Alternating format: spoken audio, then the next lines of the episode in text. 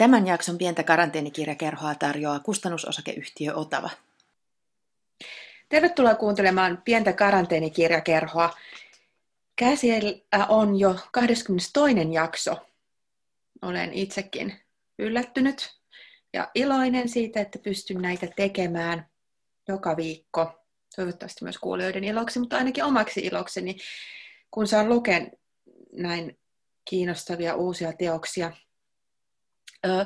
Tällä viikolla ollaan tietyllä tavalla samoissa tunnelmissa kuin viime viikolla Emmi Itärannan kanssa oltiin tulevaisuudessa ja osin aika dystoppisissa tunnelmissa. Nyt mulla on kirjailija Anne-Maija Aalto, jonka toinen romaani Korento on just julkaistu ja josta siis keskustelemme. Tervetuloa Anne-Maija. Kiitos paljon. Jännä, kun sä pääsit tänne. Tota, ehkä voidaan puhua tämä, jotenkin tämä lajityyppi ja, ja, ja niin kuin nämä fra, raamit tästä ensi alkuun käsitellä. Sun kirja Korento on, on siis luokiteltu nuorten romaaniksi tai tällaiseen niin kuin, ehkä young adult on se, mitä mm, meilläkin niin alan sisällä käytetään nuoret aikuiset. Mm. Onko se sellainen, millä tavalla se, ja siis edellinen romaanisi oli myös nuorille suunnattu. Koetko sä, että se vaikuttaa, ajatteleeko sä, no sä oot kyllä itsekin vielä nuori ihminen, mutta ajatteleeko sä niin kuin erityisesti kohderyhmää tai, tai niin kuin nuorille kirjoittamista, tai asettaako se sut jonkunlaiseen tiettyyn asentoon, vai millä tavalla se itse asiassa vaikuttaa sun työhön kirjailijana, että olet nuorten kirjailija? No siis tätä kirjaa kun kirjoitin tai aloin kirjoittaa, niin en kirjoittanut mitenkään tietoisesti niin kuin nuorille tai nuorille aikuisille, vaan halusin vaan kertoa tällaisen tarinan. Mm. Ja sitten nämä sattumalta on nuoria aikuisia tässä 18-vuotiaita, tai tämä päähenkilö ja sitten tämä Mai, hänen ystävänsä. Niin tota, se ei ollut silleen mikään semmoinen ajatus, että kirjoitan nuorten kirjan tai nuorille aikuisille, vaan, ja uskonkin, että siis tämä ei ole vain nuorille, vaan ihan kaikille lukijoille, mutta tota, sitten se luontevasti kuitenkin meni tuonne nuorten aikuisten, tietysti nämä välillä tuntuu vähän keinotekoisiltakin nämä tämmöiset lajittelut, mutta siellä hän kirja nyt on, mutta tota, tuohon ensimmäiseen verrattuna sitä esikoista kirjoitin nimenomaan semmoiseen nuorten romaanikilpailuun. Otavalla oli nuorten romaanikilpailu. Enkä ollut koskaan ajatellut kirjoittaa nuorille, ennen kuin sitten näin tämän kilpailun ja päätin osallistua. Et se oli silleen hauska sattuma. Et vähän niin kuin jotenkin ajautunut tänne nuorten romaanipuolelle, mutta ei mitenkään, se tietysti asemoi sillä tavalla hieman, että ehkä tuntuu ikävältä välillä sekin, että nuorten romaaneja ehkä katsotaan vähän silleen alaspäin tai tuntuu välillä, että ne ei ehkä saa ihan niin paljon sellaista huomiota kuin ihan kaunokirjalliset romaanit aikuisille suunnatut, jos näin voi sanoa. Mm. Joo, siis tämä on mielenkiintoinen tällainen lukijan ja toimittajan näkökulmasta, kun se, mitä mä oon itse ikään kuin tällaista uutta, uutta ja varsinkin jotenkin kotimaista nuorten aikuisten romaania lukenut, niin mun mielestä se on niin kuin ikään kuin vähän niin kuin päinvastoin, että, että siellä on jo jotenkin pidempään, tai on jo sellainen niin kuin uusi traditio, että on aika, ähm, jos mä sanoisin, luotetaan lukijaan aika paljon siinä niin kuin mm. tekstissä. Ja, ja sama on tässä sun, sun kirjassa, että, että tota, joku sellainen ajatus, että, että lukija kyllä pääsee näihin maailmoihin ja, ja lukija ymmärtää vähemmälläkin selittelyllä ja jonkunlainen hyvin ilmava, ilmava fiilis lukiessa ja, ja sellainen ja sellaisia on mun mielestä niin kuin just nimenomaan nuorten romaanien puolella. Mä mietin vaikka just Marisha Rasikoskisen teoksia. Hän voitti niin kuin viime vuonna just nimenomaan nuorten romaanilla lasten ja nuorten Finlandian. Ja, ja, ja nyt tota, hän mm. myös nuorista ihmisistä ikään kuin aikuisten romaanin. Ja sitten siihen oli ihanasti niin kuin ujuttautunut se jotenkin niin kuin mun mielestä just siellä nuorten puolella. Jotenkin niin kuin piilossa ehkä meiltä aikuisilta tylsimyksiltä Joo, pidempään, pidempään joku sellainen vapaus tai joku sellainen just niin kuin vaikka, joku sen kerronnassa sellainen erilainen ote, jonkunlainen semmoinen ehkä jotenkin vapautuneempi tai sellainen. Että et just jotenkin, että onkohan se sitten just sillä päin, että kun se tavallaan saa kehittyä siellä ja niin kuin sit lukijat on oletettavasti niin kuin, sekä kriittisiä, mutta toisaalta sellaisia niin kuin, lukee paljon ja, ja niin kuin, hyväksyy ikään kuin kirjoilta erilaisia asioita kuin mitä sit vaikka, mm. vaikka niin kuin isot aikuisyleisöt. Niin, niin mm, aivan. Ehkä se voi olla... Ihanasti sanottu. niin, niin. Siis se on, tämä on ihan niin kuin jotenkin vaan tällainen, mikä tunne mulle on tullut. Ja sitten toisaalta just se, että no, mutta ehkä jos, joskus on ihan hyvä, että tiedätkö, aikuiset ei mene pilaamaan, pilaamaan jotain genreä niin kuin kertomalla, että miten näitä kirjoja pitäisi lukea tai mitä näistä mm. pitäisi ajatella. Niinpä. Tosiaan sulla on nuoret päähenkilöt tässä ja, ja tota, tämä tapahtuu ö, jonkunlaisessa tulevaisuudessa ja, ja niin kuin erilaisten toivottavasti ilmastokatastrofien jälkeen ja niin kuin Japanissa. Tosin näitä maita ei enää kutsuta niin, mm. mitä me kutsumme. Ö, kerrotko vähän tästä prosessista, kun mä en halua jotenkin paljastaa liikaa tästä juonesta, mutta millä tavalla sä rakensit tämän korennon maailman? Mitä, mitä kaikkea sä, sulla oli mielessä? No siis tämä on siinä mielessä aika jännä, että silloin kun tämä ihan ensimmäinen versio syntyi, niin tämä ei lainkaan sijoittunut tällaiseen meidän tuntemaan maailmaan, vaan tämä sijoittui ihan vaan puhtaasti semmoiseen fantasiamaailmaan. Ja tota, se oli semmoinen lyhyt novelli, tai aluksi kirjoitin luovan kirjoittamisen seminaarissa semmoisen pätkän tekstiä, ja sitten siitä muokkasin semmoisen pitkän novellin, minkä lähetin sitten kirjoituskilpailun toi Portti-lehden science fiction kilpailuun, ja siellä sitten toi novelli pärjäsi ja sai kunniamaininnan, mutta tota, sekin oli vielä tosiaan siinä fantasiamaailmassa ja ihan hyvin erilainen. Ää, ja aloin kirjoittaa tätä romaania sen novellin pohjalta ja kirjoitin sen ensimmäisen version valmiiksi sillä, että se, sisä, se sijoittui just sinne fantasiamaailmaan. Mutta joku siinä tuntui, niin kuin, ettei se toimi, että se jotenkin oli sellainen halu tuoda se lähemmäs tätä meidän nykymaailmaa ja että siinä on oikeasti sellainen jonkinlainen yhteiskunnallinen tunnistettava elementti ja se oli sen pohjalla, että halusin niin kuin alkaa miettiä sitä, että miten voisin niin kuin tuoda sen tähän, tähän meidän maailmaan lähemmäs. Ja sitten kuitenkin etäännyttää, halusin etäännyttää sitä vähän tästä omasta arkitodellisuudesta, että ei ihan tänne Suomeen eikä tähän niin kuin tunnettuun maailmaan, omaan niin kuin elämänpiiriin, vaan sitten sattuneesta syystä on tosi kiinnostunut japanilaisesta kirjallisuudesta ja Japani, Japanin kulttuurista ja, ja hirveästi haluaisin matkustaa vaikka sinne, niin sitten se tuntui jotenkin semmoiselta tosi houkuttelevalta, herkulliselta miljööltä, että mihin sen halusin sen tarinan sijoittaa. Että sitten tietenkin, koska se ei ole Japani se maa enää, vaan siellä on niinku ihan erilainen yhteiskunta ja tietysti ne elää sellaisissa, vielä tarttuu niihin rippeisiin, siitä oman kulttuuriperinnön rippeisiin, mutta että se maailma on kuitenkin hyvin erilainen, että se täytyy rakentaa sitten kokonaan alusta se yhteiskunta sitten myös, vaikka se olikin sijoittuu tähän meidän maailmaan. Se oli oma pitkä monipolvinen prosessinsa, kyllä se maailman luominen. Joo, voin, voin kuvitella. Ja se just, että kuinka se, sä kerrot sillain hienosti, kun tässä tämä päähenkilö Satomi, joka kertoo tätä tarinaa, niin tämä on kuitenkin hyvin niin kuin tiiviisti ikään kuin hänen suodattamansa ja kertomansa. Ja sitten hänelle niin kuin, nämä asiat on jo itsestäänselvyyksiä ja se yhteiskunta on mm-hmm. niin kuin sellainen kuin se on. Niin silloinhan hän ei niin kuin niin. kerro niitä meille, vaan no, se oli tosi niin vaikea. Sinne. Joo. Niin.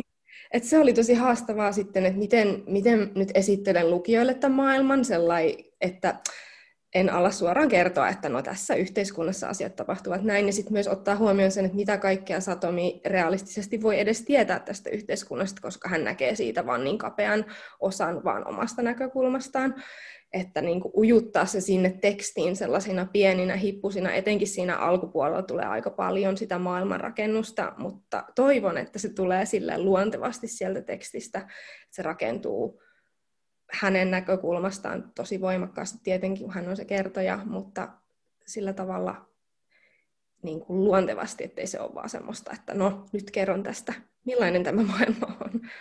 Joo, tässä on mun mielestä niin kuin sillä tavalla samaa kuin just tuossa Itärannan uudessa ja ehkä aikaisemmissakin kirjoissa, että, että tota, just se taito ikään kuin vähän niin kuin pidätellä sitä mm. maailmanrakennushevosta. että tota, et kun näkökulmaksi tavallaan niin kuin keinoksi on valittu yhden kertojan, joka tietää just niin kuin siivun ja sitten toisaalta elää siinä. Mm. Koska jos nyt ajattelisi niin kuin kirjaa, vaikka päiväkirjamaista romaania niin kuin meidän ajasta, niin en mä rupeisi kertoa, että minkälainen eduskuntalaitos meillä on. Niin, niinpä, niinpä, niinpä. niin, tota, jotenkin se on, ja se on myös sellainen mun mielestä ihana, niin kuin, että luotetaan lukijan kykyyn niin kuin jotenkin hyväksyä, että me ei tiedetä kaikkea, mutta että me mm. tiedetään mm. ja saadaan tietoa niin kuin riittävästi tästä maailmasta. Ja mm. jotenkin se, ja sitten tämä on, tää, varmaan niin kuin esimerkiksi fantasian lukijoita on monenlaisia, toiset varmaan rakastaa just sitä semmoista mm. Niin kuin pikkutarkkaa historiikkia, mutta totta sitten taas, sit taas ehkä sellaisille äh, fantasiapelokkaille, kuten minulle, sopii hyvin, hyvin tämä tällainen linja, että, että ikään kuin mennään valmiiseen maailmaan ja tämä nyt toimii niin kuin tämä toimii. Niin, ja se sisäinen jotenkin logiikka pelaa siinä. Ähm, tässä on jotenkin hyvin tärkeänä teemana on näiden Satomin ja Main, jotka on siis nuoria naisia, ystävyys ja, ja sen sellainen kestävyys ja voima ja jotenkin kaikki. Oliko se jo alun perin ikään kuin siinä sun ensimmäisessä versiossa? Niin... Joo, se oli ehkä, voisin sanoa, että se oli niin kuin se ydin siinä ekassa versiossa myös, että mielessä oli vaan ajatus sellaisesta kahdesta nuoresta naisesta jossain tosi eristäytyneessä yhteiskunnassa ja myös niin kuin semmoisessa epäreilussa yhteiskunnassa, jossa he joutuvat niin kuin kamppailemaan näitä vallitsevia niin kuin yhteiskuntarakenteita vastaan, niin se oli siinä ihan ytimenä siinä niissä ihan kaikissa ekoisversioissa, että sen ympärille tämä kaikki rakentuu. Että kyllä se on se tosi tärkeä asia tässä teoksessa. Tota, jos sä vaikka lukisit tässä vaiheessa ihan siitä kirjan alusta, Joo. niin me päästään kaikki sinne saarelle. Joo, kyllä. Siitä sitten. Luku yksi. Yön aikana meri on työntänyt rantaan kaiken, mitä se ei itseensä halua. Se sylkee sen suustaan yksi muovikassi kerrallaan, ja meidän tehtävämme on siivota jäljet. Meidät on tuotu tälle rannalle aamuvarhaisella, kun itäinen taivas vasta hehkui kuparin värisenä ja merilinut nukkuivat rantakallioilla päät siipien suojassa. Aamupäivän aikana meidän on määrä kulkea kilometrin matka kohti pohjoista ja jättää jälkeemme kaistalle koskemattoman kaunista hiekkarantaa. Yöllä on jälleen myrskynyt, mutta nyt meri on tyyni. Myrskystä muistuttavat enää vain roskat, jotka odottavat meitä rantahietikolla – me olemme taitavia silmänkääntäjiä ja kerta toisensa jälkeen me luomme illuusion harmoniasta ja puhtaudesta. Meidän ansiostamme niiden, jotka asuvat täällä, ei tarvitse rantapäivää viettäessään vaivata päätään kaikella sillä, mikä maailmassamme on pielessä. Aamupäivään mennessä olemme keränneet kärrymme puolilleen veden mukanaan tuomaan muovirojua. On main vuoro työntää kärryä ja minä kahlaan nilkkojani myöten lämpimässä vedessä. Noukin vesirajasta mitä tahansa, minkä voi vielä sulattaa ja hyödyntää uudelleen tehtäessä. Muovipullon kirkkaan vihreä korkki, rikkinäinen rantapallo, lisää muovikassien pehmeäksi jauhaantuneita riekaleita. Meri työntää yhä tätä roskaa meidän rannoillemme, vaikka vesi pyyhki rannikon suuret kaupungit alleen jo kauan sitten. En usko, että tavaran tulo loppuu koskaan. Ihmiset ovat omistaneet ennen paljon enemmän kuin nyt. Haluaisin ajatella, että nämä rannoillemme huuhtoutuvat tavarat ovat reliikkejä meren takaisista maista, kuin arka kädenojennus suurten vesien yli. Osa tavaroista on meillekin tuttuja. Kämmeneen mahtuva kampa, kertakäyttöhaarukka, vahtomuovinen varvassandaali. Tuntemattomista tavaroista pidän silti kaikkein eniten. Ne ovat todiste siitä, että jossakin tuolla meren takana on maailma, joka on aivan erilainen kuin omamme.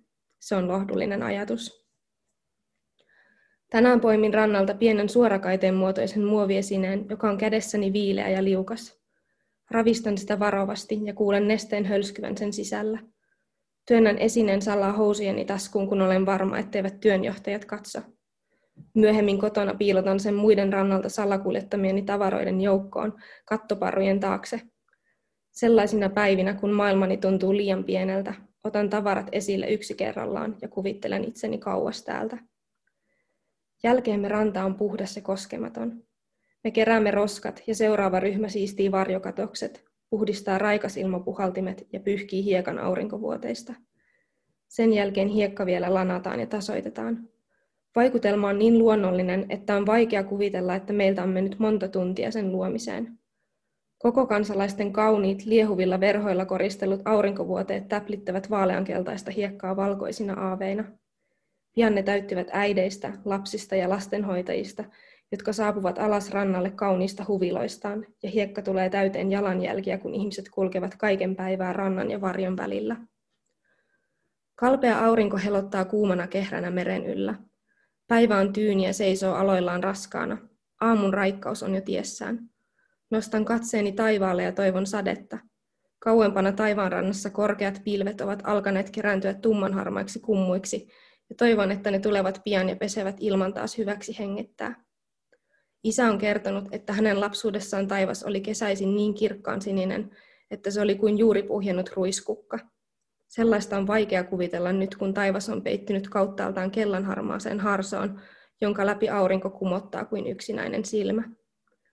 Suoristan kumartelusta väsyneen selkäni ja otan pitkän kulauksen vyöpullossani lämmennyttä vettä. Se maistuu muoville eikä juuri virkistä, mutta vie kuitenkin mennessään janon ja alkavan päänsäryn, joka tuntuu jo jyskeänä takaraivossani. Kaukana horisontissa lipuu suuren aluksen raskas siluetti kuin äänetön musta varjo. Mai huomaa sen myös ja pysähtyy hetkeksi katselemaan sitä kanssani. Kauppa-alus, Mai sanoo. Vain ne ovat tarpeeksi hulluja kulkemaan täällä kesän myrskykaudella. Hän sanoo sen varmasti, niin kuin joku, joka tietää tarkalleen, mistä puhuu. Niin hän sanoo aina kaiken sanottavansa, varmana itsestään. Todellisuudessa emme tietenkään ole varmoja mistään, saatamme vain arvailla.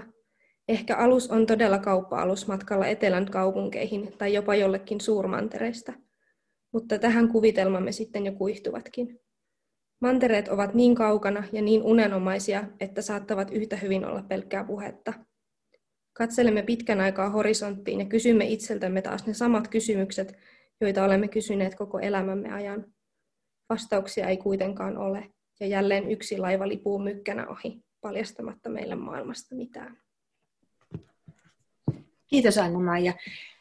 Tota, tämä on tosiaan hyvin vahva sellainen kuva, joka vie meidät, meidät sinne saarelle, jossa nämä tytöt on eläneet koko elämänsä ja tosiaan ne on tällaisen niin kuin, totaalisen katastrofin jälkeisiä, jonka jälkeiset niin kuin, maailma on järjestetty uudelleen ja kuten sanoit, ei kovin reilulla tavalla, vaan mm. hyvin epäreilusti. Eli tämäkin on mun mielestä, sori kun mä koko ajan jotenkin viittaan, mun mielestä on niin ihana, kun niin kuin peräkkäin luetut teokset alkaa keskustella, keskustella kanssa, että just tämä ja sitten tuo toi kuun päivän kirja, mikä oli viimeksi käsittelyssä, että tavallaan niin kuin, äh, ihmiskunta on molemmissa valinnut niin kuin sellaiset, sellaisia keinoja, joita meille nyt tässä maailmassa esitetään niin kuin mahdollisina, että joko niin kuin luotetaan ikään kuin teknologiaa ja kolonisoidaan avaruus ja lähdetään sinne, mm-hmm. jätetään tämä niin kuin maapallo vähän ulkomuseoksi ja niin kuin pilaantumaan rauhassa,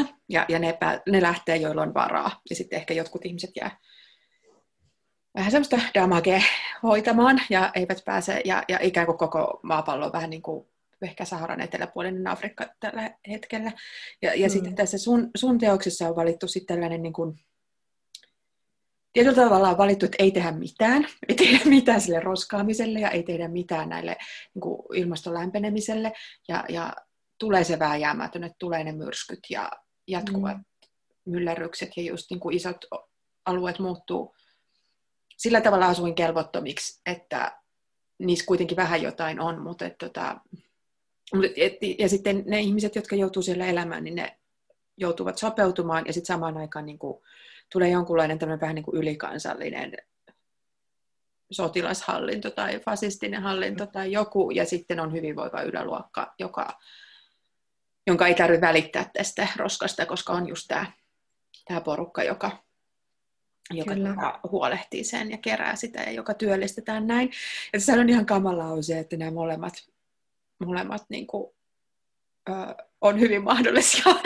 ja, ja, niin, kyllä. Tämäkin on, ja, ja ei kovin niin kuin, kaukana tulevaisuudessa. Et jos ajattelee, että se isä vielä muistaa sellaisen ehkä niin kuin, maailman, mitä me koetaan, niin kyllä. se on hyvin huolestuttavaa.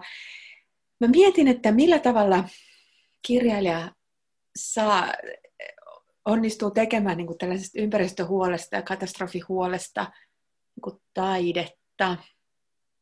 Niin kerro vielä mm. tarkemmin siitä sun kirjoittamisprosessista, koska jotenkin, jotakin siinä tapahtuu, jotakin siinä niin kuin, sä oot tehnyt, että tämä ei ole ikään kuin vaan pamfletti tai, tai niin kuin tällainen mm. näkyy, vaan tässä on niin kuin, tämä on kirjallisuutta ja tässä on, tässä on monia, monia vivahteita, niin millä tavalla sä lähdit ikään kuin yhdistämään tätä ystävyystarinaa ja sitten, sitten tätä just tämä yhteiskunta ja ympäristöhuolta? Ehkä sen niin kuin, halusin luoda sellaisen pelottavan, uskottavan tavallaan toivoin, että siitä tulisi just semmoinen, että se tuntuu uskottavalta tässä nykymaailmassakin, että se on kaikki tämä on siellä taustalla, se on se miljö ja se, ne ekokatastrofin jälkeiset kuvat on sitä todellisuutta, mutta ne on siellä taustalla ja ne ei, niihin ei silleen niin kuin, niitä ei, niistä ei puhuta suoraan välttämättä sillä tavalla, että tämä on joku ongelma, mikä täytyy ratkaista ja mitä nyt tehdään.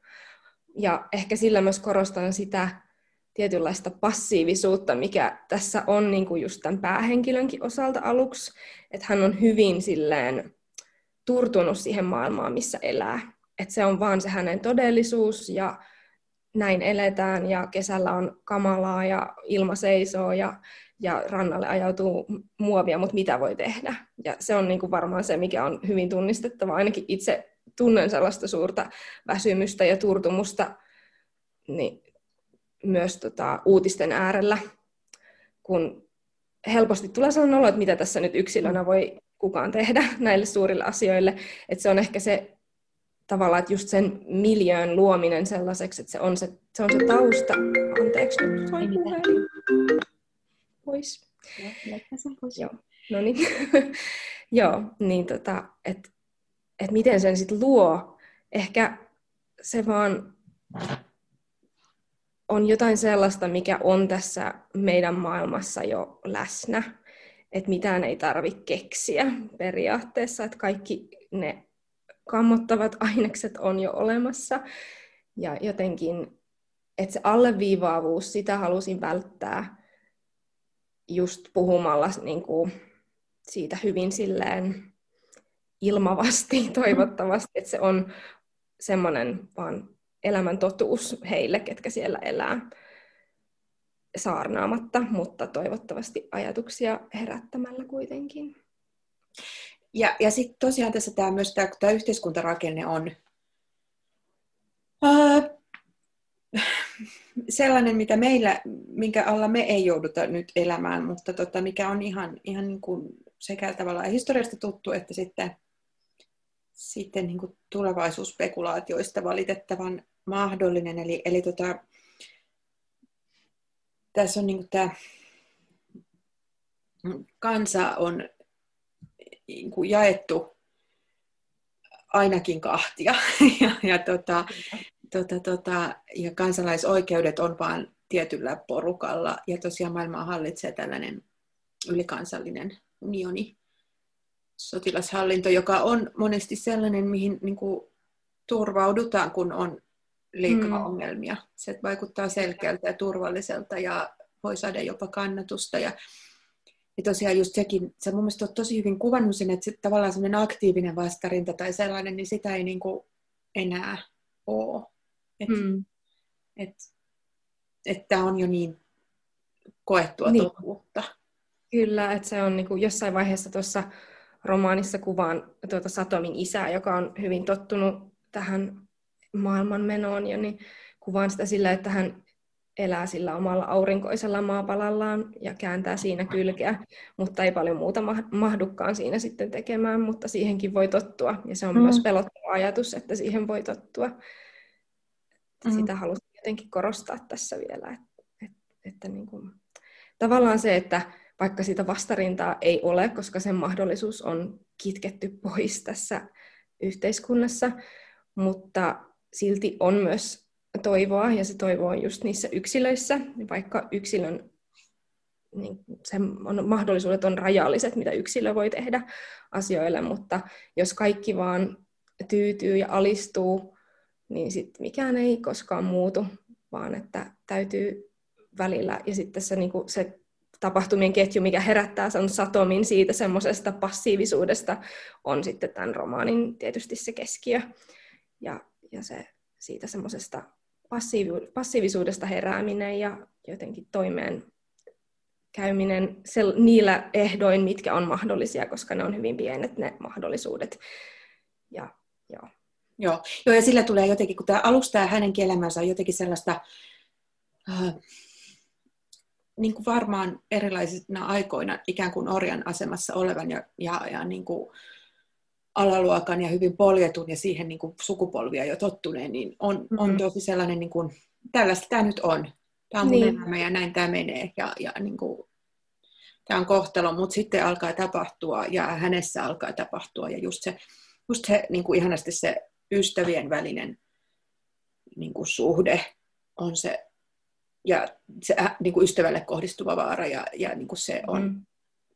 se. Ja sitten tässä on, tässä on tota, herää sellaisia solidaarisuuksia ihmisten välillä ja odottamattomien ihmisten välillä, mikä ehkä sitten on se, mikä luo sitä, luo sitä toivoa. Ja tässä on, tässä on mun mielestä jännästi niin tässä, just se, että miten tämä romaanin fiilis muuttuu, kun tämä tosiaan aluksi on, on se sellainen niin kuin, uh, kuva ja sellainen, se tunnelma on hyvin sellainen uh, tavallaan niin kuin just sellainen tietyllä tavalla kaunis koko ajan, että et miten niin kuin, se kurjuuskin ja, ja kamaluuskin voi olla kauniisti kerrottua ja sellaista niin kuin just ilmavaa ja, ja näin, mutta sitten se passiivisuuden niin kuin muuttuminen aktiivisuudeksi tapahtuu tosi jännästi tässä, tässä tota kerto, kertojan ään, niin kuin kerronnassa. Ö, oliko sun vaikea tai helppo löytää, löytää tämä Satomin ääniä jotenkin se niin kuin, että miten hän, mitä tässä tapahtuu, kun se tapahtuu niin kuin tässä tekstissä jännästi se. Mm. Kyllä. No siis yksi asia myös oli, mitä tota aluksi tämä ensimmäiset versiot oli kirjoitettu hän muodossa, nämä ei ollut minä muodossa, ja silloin tuntui siltä, että nyt ei päästä niin kuin tarpeeksi lähelle, että täytyy päästä lähemmäs, täytyy päästä nimenomaan Satomin silmin katsomaan tätä maailmaa. Ja sitten kun tein sen muutoksen, että kirjoitinkin sen minä-muodossa sen tekstin, niin sitten tuntui, että nyt ollaan niin kuin jotenkin iholla ja ollaan, ollaan jotenkin päästä, päästään katsomaan näitä asioita oikeasti siitä tällaisen sorretun ihmisen näkökulmasta, mikä on hyvin kapea osittain, mutta se on, tuntuu jotenkin realistisemmalta. Että hänen ääntään ei ollut sitten enää vaikea löytää. Oli jotenkin ihana sillä hetkellä, kun sit ymmärsin sen, että kun aloin kokeilla sitä tekstiä, että muutin jotkut muutamat kappaleet siihen minä-muotoon ja annoin Satomin puhua ja kertoa sitä tarinaa, niin sitten tuntui, että nyt se lähtee soljumaan ja se näkökulma itsellekin terävöityi vielä paljon enemmän siinä vaiheessa. Et se, oli, se oli jotenkin tosi semmoinen, tietysti sit työläs muutos siinä vaiheessa, mutta teki ihan ihmeitä tälle käsikirjoitukselle sitten.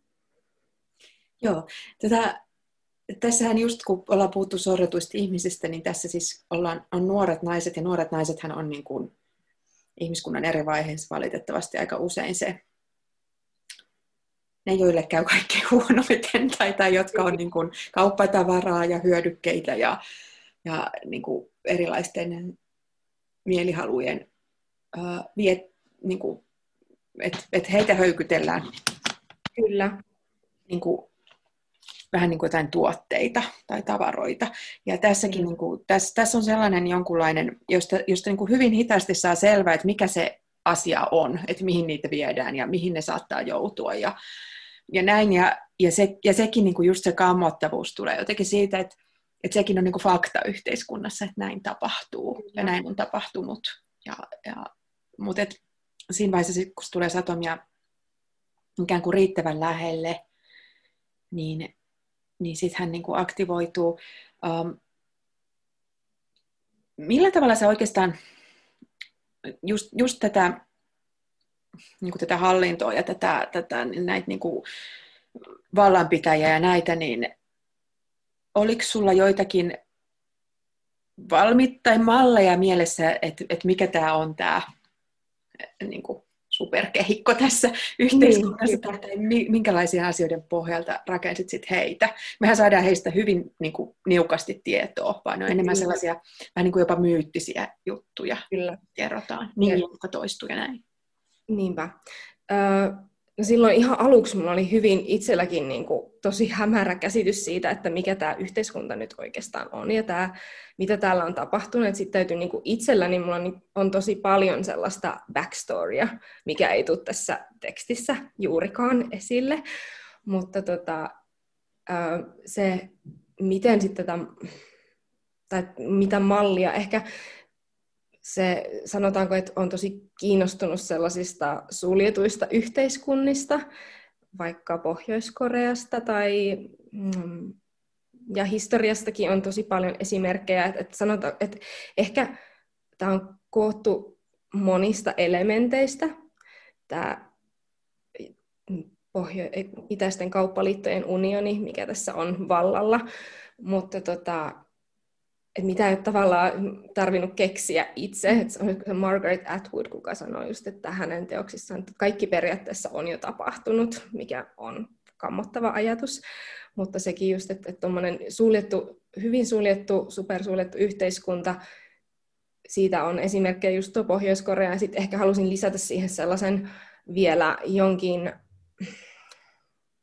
semmoisen ylikansallisen elementin, että on tosiaan niin kuin kauppaliitto ja muodostunut alun perin just kaupankäyntiä ja tällaista, tällaisiin tarkoituksiin, vähän niin kuin mitä nyt ajatellaan, että minkälaisia ylikansallisia yhtiöitä meilläkin niin kuin tässä todellisuudessa on, että ehkä jotenkin sitä siellä pohjalla käyttäen, niin sitten aloin muodostaa sitä yhteiskuntaa.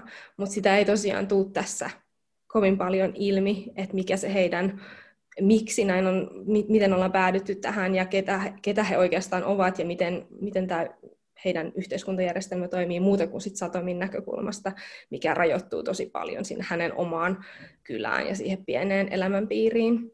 Mm. Ja mä luulen, että se, että se tota, toimii sillä niin kuin lukijalle, että just se, että kun me ei saada ikään kuin selitystä, niin, niin tota, mm. tai sellaista teetkö, historiikkia, että, että niin, näin, näin kävi, niin, niin tota, se lisää sitä ahdistusta tätä lukiessa. Tai, niin, ja sitä, se on hyvä kuulla. Itse niin mietin sitä, että äh, kun itse luen kirjoja, niin tykkään tosi paljon siitä, että, kaik, että siellä on aukkoja myös, mitkä, mikä se ei tavallaan lukija saa täyttää niitä aukkoja mieleisellään tavalla tai et jättää semmoista arvotuksellisuutta siihen tekstiin, mikä antaa sit tilan tuntua ja semmoista niin kuin jotenkin ajattelemisen iloa lukijalle mm. myös. Kyllä, ja, sit, ja, ja just niin kuin niiden, että pääsee näkemään, että minkälaiset niin kuin just meillä niin kuin nyt tapahtuvat jotkut isot, isot tota, vähän semmoista piilossa tapahtuvat isot, isot trendit voi, voi johtaa tällaiseen. Tämä on siinäkin mielessä hauskaa, että mä just tässä välissä luin tai kuuntelin itse asiassa äänikirjoina vihdoin noin uh, Hillary Mantelin nämä se Cromwell-trilogia, eli, eli siis kertoo Tudorien ajan Englannista, ja siinä on niin kuin vielä aika, sanotaanko keskiaikainen naiskäsitys ja valtakäsitys, ja just se, että kuinka niin kuin, minkälaiset voimat siinäkin siirtelee näitä, niin kuin, että et sehän on usein, niin kuin, että ihmiset on pelinappuloita ja ne tietää olevansa ikään kuin pelinappuloita, että on se sitten nimetty Jumalaksi tai on se kuningas tai kuningaskin on ikään kuin vain niin kuin yhden voiman ilmentymä, eikä niin kuin henkilö, niin hauskalla tavalla nämäkin sitten alkaa keskustella keskenään ja just sellainen, ja just se sama, sama ikään kuin mikä niissä tekee varmaan niin hyvän, on just se näkökulma, että kun se on, se ei ole niin kuin kaikki tietävän modernin kertojan, vaan se on siinä ajassa, siinä kuuluisessakin ajassa niin. sisällä olevan Kyllä. ihmisen käsityksen mukaan, niin se jollain lailla niin kuin samalla kun se on etäinen, niin sitten tulee jollain tavalla niin kuin lähelle ja ymmärrettäväksi ja, ja jotenkin semmoiseksi, että kun meillä jotenkin musta tuntuu aina, että, että kuki varmaan niin kuin sukupolvia lukea ja kaikki luulee, että niin kuin meillä on kaikki tieto, että just mulla on, on niin kuin paras käsitys siitä, että miten yhteiskunta kuuluu järjestää ja rakentaa. Ja, ja, ja niin kuin jos kirjoittaa tai lukee sellaista tekstiä, mikä on kirjoitettu ikään kuin, niin kuin meikäläisen näkökulmasta niin kuin joko niin kuin, et, et, ikään kuin semmoiselle paremmin tietävän, niin, niin sit se jää semmoiseksi, että, niin kuin, että onpa ne tyhmiä ja miksei ne, miksei ne toimi toisin. Mutta tässä niin kuin esimerkiksi tämän isän motiivit, niin, niin, niin ne tulee, niin kuin, nehän tulee ymmärrettäväksi. Et muutenhan voisi ajatella, että esimerkiksi miksei tuo isä puolusta tuota satomia ja, ja, mm. ja niin kuin, miksei, miksei nämä aikaisemmat on niin kuin tarttunut toimeen ja tehneet jotain. Mm. Mutta et, et se jotenkin, se, se niin kuin osoittaa, että kuinka, kuinka niin kuin, ja sitten kuinka just ihminen on sellainen otus, joka sopeutuu ja laitostuu ja, ja niin kuin kaikkeen mahdolliseen. Um, niin sä sanoit, että, että, että, että Japani on sulle suuri innostuksen aihe. Tässä on jonkunlainen sellainen, miten mä sanoisin, sellainen Japanin mielikuva on tässä kyllä vahvana. Että se, kyllä. Se, niin kuin, sekin, mitä me tiedämme Japanista niin, ja Japanin historiasta ja kulttuurista, niin se vaikuttaa tässä. Mm, kerro vielä tarkemmin sun Japanisuhteesta. No se... Just se. Kyllä. se, tota, semmoinen Japanin rakkaus alkoi ehkä tuossa nelisen vuotta sitten oikeastaan, kun luin enemmän japanilaisia kirjailijoita ja ihastuin siihen sellaiseen, tulee hirveän helposti luettua tosi paljon länsimaalaista kirjallisuutta ja sellaista, missä se todellisuus ja arkipäivä muistuttaa meidän omaa, niin oli tosi ihana lukea sellaista kirjallisuutta, missä se maailma onkin aivan erilainen. Tai siinä on totta kai tunnistettavaa tosi paljon, mutta et siinä japanilaisessa kulttuurissa, kirjallisuudessa, taiteessa viehättää hirveästi semmoinen tilan tunne ja hengittävyys ja tulkinnanvaraisuus ja, ja jotenkin semmoinen väljyys, mikä on ihan arkkitehtuurissa ja taiteessa ja kirjallisuudessa, että et sitä niin kuin hirveästi ihailen ja toivon myös aina, että jotakin siitä olisi sit siellä omassakin tekstissä, että se, se, se jotenkin semmoinen hengittävyys sitä haluaisin aina kovasti sinne omaan tekstiin. Mutta tosiaan se, se on sellainen, en ole koskaan käynyt Japanissa, mm. mutta kovasti haluaisin mennä, että siinä tuntuu olevan jotain semmoista harmonista. Tietysti tämä nyt on semmoista tietynlaista romantisoimista, katsoa nyt japanilaista kulttuuria tälleen ulkopuolelta ja nähdä siitä se tietty osa ja nähdä se sillä eksoottisena, että sekin voi olla ongelmallista tietysti, mutta jotenkin siinä on hyvin paljon semmoista, mikä puhuttelee just sen semmoisen rauhan ja harmonian mm-hmm. äärellä. Niin, kyllä.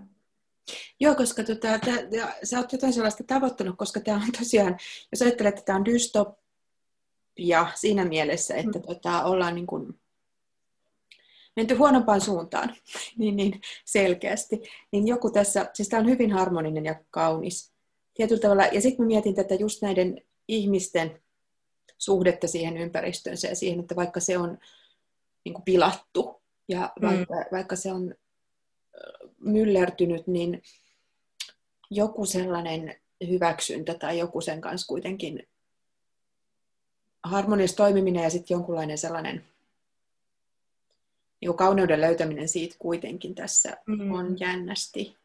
Ja se ehkä semmoinen luonnon ilmiöiden seuraaminen ja myös vuoden aikojen seuraaminenkin vielä, että minkälaisia asioita ne ehkä on sellaisia, mihin nämä ihmiset tässä maailmassa tarttuu vielä ja että sit on jotain seremonioita, jotka toistuu vaikka syksyn ja kevään tullen, että ne vielä rytmittää sitä elämää. Mm.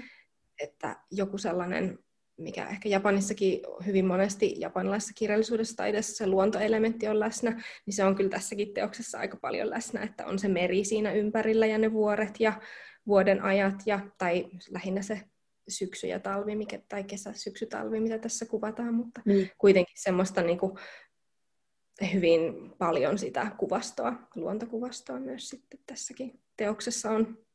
Joo, jotenkin sellainen, että, että esimerkiksi se meri on sellainen, niin kuin, ja on ollut aina sellainen se on valtameri, se on niin kuin valtava mm. voima mm. ja, ja sille ei niin kuin, se, sen kanssa myös pitää pystyä elämään niin kuin myös vähän niin kuin sen meren ehdoilla ja, ja sen kanssa, eikä niin kuin mm. sitä vastaan. Niinpä, se on niin kuin tässä romaanissa ehkä semmoinen elementti just, mikä erottaa tosi voimakkaasti, että se maailma rajautuu siihen mereen ja sen meren takana ei tiedä, mitä siellä on ja onko siellä niin kuin jotain parempaa. Ja sitten se toisaalta on semmoinen tuttu ja turvallinen ääri, minkä luokse palata ja se on semmoinen verrattuna siihen kaikkeen, mikä sitten odottaa siellä kaupungeissa, mihin heillä näillä ulkokansalaisilla, joka Satomikin on, ei ole asiaa, niin se, se meri tuntuu olevan semmoinen sukulainen, sukulaissielu siinä enemmän kuin muutakin kuin vaan jotenkin semmoinen uhkaava ja mm. rajaava elementti. Mm. Joo, jotenkin se ei ole niin kuin, vaikka se on villiintynyt ja vaikka myrskyt on isompia kuin ennemmin, ennen, niin tota, se ei ole sellainen vihollinen, jota vastaan niin käytäisiin aktiivisesti, vaan enemmän kumppani ja, ja, ja, ja mm. kohtu ja turva. siinä, sit se, se vaikut, ja sitten toisaalta siihen tulee sit varmaan se, mitä sitten joskus puhutaan, en tiedä kuinka romantisoiden ja kuinka niinku faktuaalisesti, mutta sitten sellainen niinku vähän suomalainenkin luontouskonto, sellainen muinainen, mm. että, että vaikka sitten se metsä on ollut niinku sen sijaan, että se olisi uhka ja se pitää lanata matalaksi, niin, niin, niin. Tota, se voikin olla myös semmoinen lämpö ja lohtu ja turva.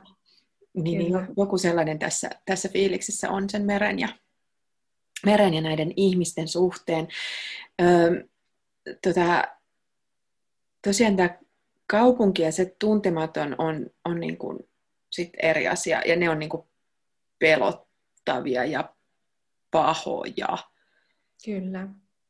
Mutta tota, niin, mä, mä edelleen ehkä tenttään sua sun taustakaavioista, koska musta hauskaa ajatella, että on sellainen niin maailmaluotuna ja sitten siitä tiskuu tähän, tähän meille tota, vähän sen tietoa. Ö, miten sä päädyit tällaiseen ikään kuin